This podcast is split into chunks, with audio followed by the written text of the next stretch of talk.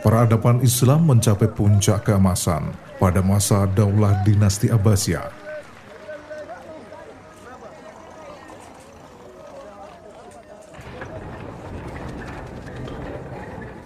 Saat itu, negara Islam menjadi kiblat ilmu pengetahuan bangsa Barat. Dan pada masa yang sama, lahir beberapa ulama yang tak hanya kompeten dalam bidang agama, tapi mereka juga menjadi perintis lahirnya beberapa ilmu di bidang eksakta.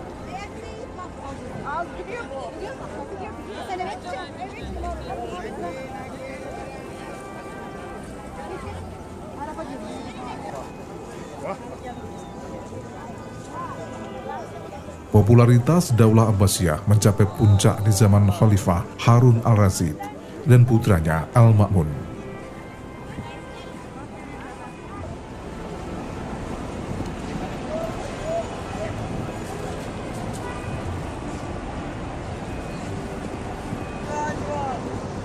Al-Ma'mun Ar-Rasid lahir 15 Rabiul Awal tahun 170 Hijriah atau 14 September 786 Masehi. Orang Barat memanggilnya Al-Mamun.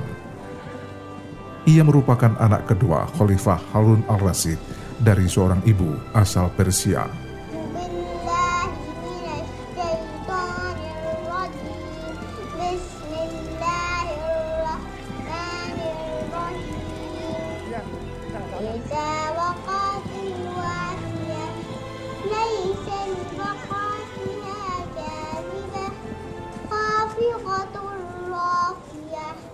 Belum genap berumur lima tahun, Al-Ma'mun sudah dididik agama dan membaca Al-Quran oleh dua ulama terkenal, Kasai Nafi dan Yazidi.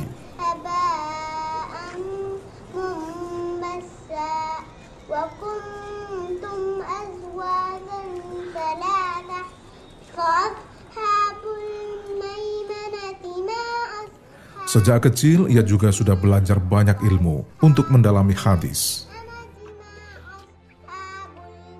Ayahnya Harun al-Rasid juga menyerahkan putranya pada Imam Malik di Madinah. Beberapa hari kemudian ternyata ia sudah belajar kitab Al-Muwatta. Dalam waktu singkat, Al-Ma'mun menguasai ilmu-ilmu sastra, tata negara, hukum, hadis, fikih, filsafat, astronomi, serta berbagai ilmu pengetahuan lain. Al-Ma'mun juga dikenal sebagai penghafal Al-Quran dan mahir menafsirkannya.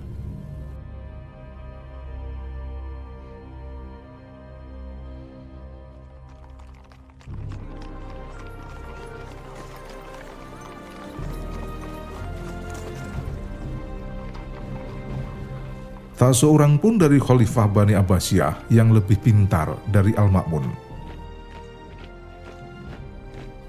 Ia adalah seorang pembicara yang fasih dan singa podium yang sangat lantang. Tentang kefasihannya, ia berkata, Juru bicara Muawiyah adalah Amr bin As. Juru bicara Abdul Malik adalah Hajaz. Dan juru bicara saya adalah diri saya sendiri.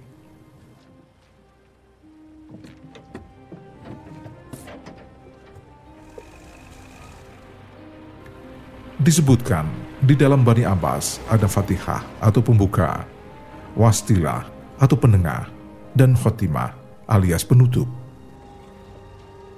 Pembukanya adalah as-sofa, penengahnya al-ma'mun, dan penutupnya adalah al-mu'tahdid.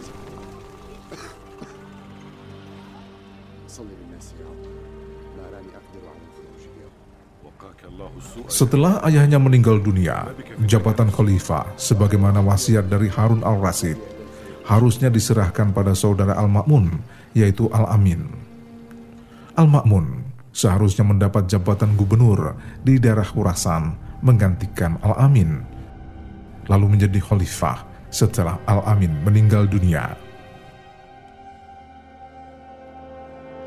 Sayangnya wasiat dari ayahnya dilanggar oleh Al-Amin dengan membatalkan Al-Ma'mun menjadi khalifah karena saudaranya itu justru mengangkat putranya Musa bin Muhammad sebagai penggantinya.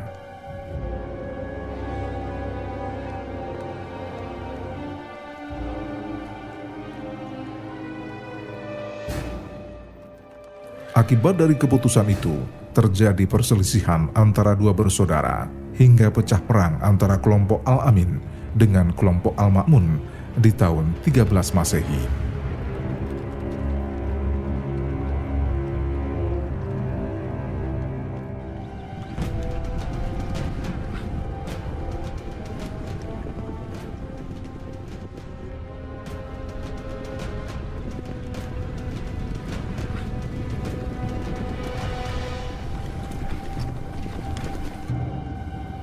Khalifah Al-Amin menyiapkan pasukan sekitar 50 ribu tentara, lalu mengirimnya ke Kurasan di bawah pimpinan Ali bin Isa. Ia adalah seorang komandan yang sangat dibenci oleh orang-orang Kurasan. Padahal tentara yang paling banyak justru berasal dari Kurasan. Al-Ma'mun juga menyiapkan pasukan yang terdiri dari prajurit-prajurit pilihan yang dipimpin Panglima Perang Tohir Ibnu Al-Hasan. Jumlahnya 4.000 tentara.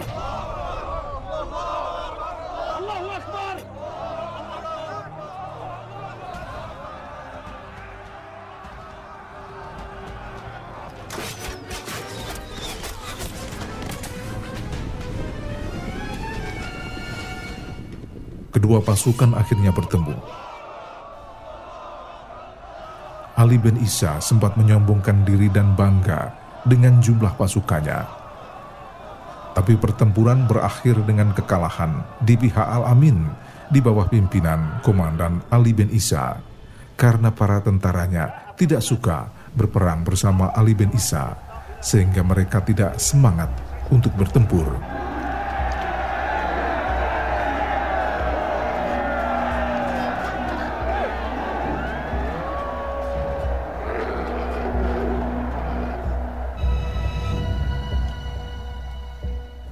Tanpa diduga, Al-Ma'mun ternyata mengumpulkan tentara yang besar dan berangkat menuju Baghdad, lalu melakukan pengepungan terhadap ibu kota yang berlangsung hampir satu tahun.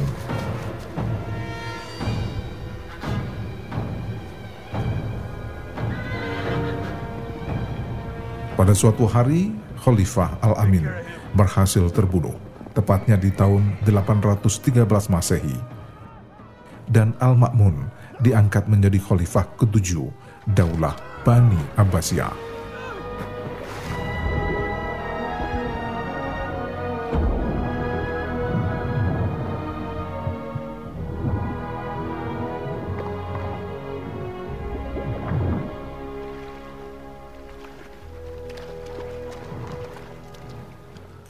Al-Ma'mun dikenal sebagai khalifah penyokong ilmu pengetahuan dan menempatkan para intelektual pada posisi mulia dan sangat terhormat.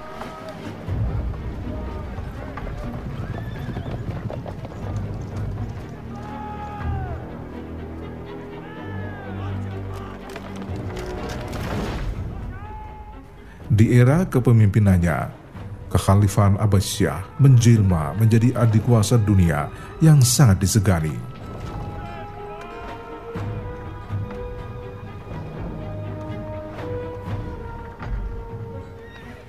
Wilayah kekuasaan dunia Islam terbentang luas, mulai dari pantai Atlantik di barat hingga tembok besar Cina di timur.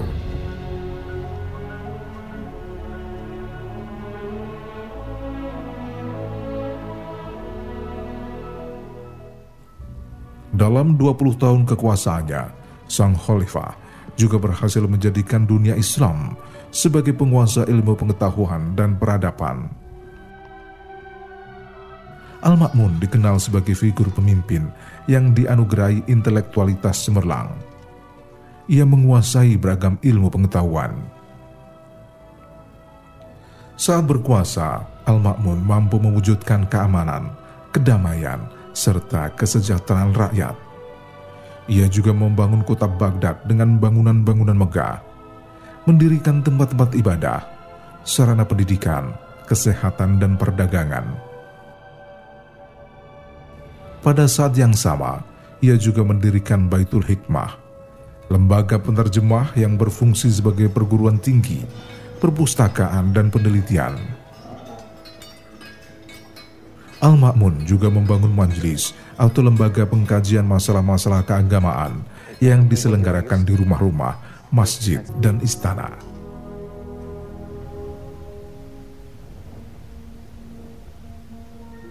Pada masa kepemimpinannya, Al-Ma'mun sering mengumpulkan para ilmuwan dan ahli agama dari berbagai penjuru negeri. Ia ingin terus berbagi dan menuntut ilmu dari mereka meski telah menjadi pemimpin negara. Al-Ma'mun dikenal sebagai sosok yang tetap belajar dalam banyak masalah dan ilmu.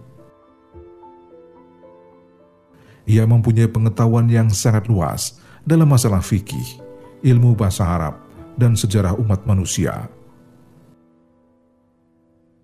Saat menjadi khalifah, Al-Ma'mun juga masih banyak bergelut dengan ilmu filsafat dan ilmu-ilmu yang pernah berkembang di Yunani, hingga membuatnya menjadi pakar dalam dua bidang ilmu itu.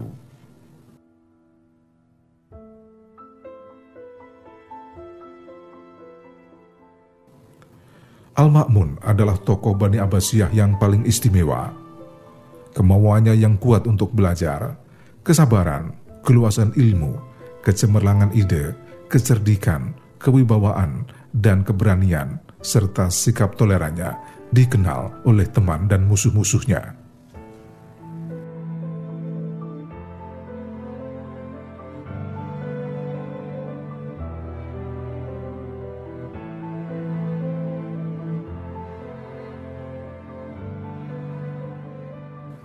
Suatu hari di tahun ke-20 masa kepemimpinannya, Al-Ma'mun sakit saat bertugas di wilayah Romawi.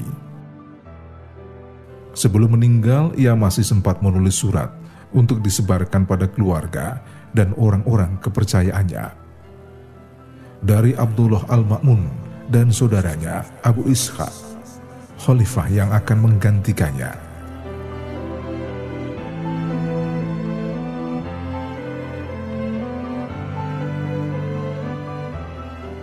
Al-Ma'mun wafat 18 Rajab 218 Hijriah bertepatan dengan 9 Agustus 833 Masehi di Baditun, sebuah tempat di Rumawi. Beberapa saat kemudian jenazahnya dibawa dan dimakamkan di sebuah wilayah bernama Tarsur.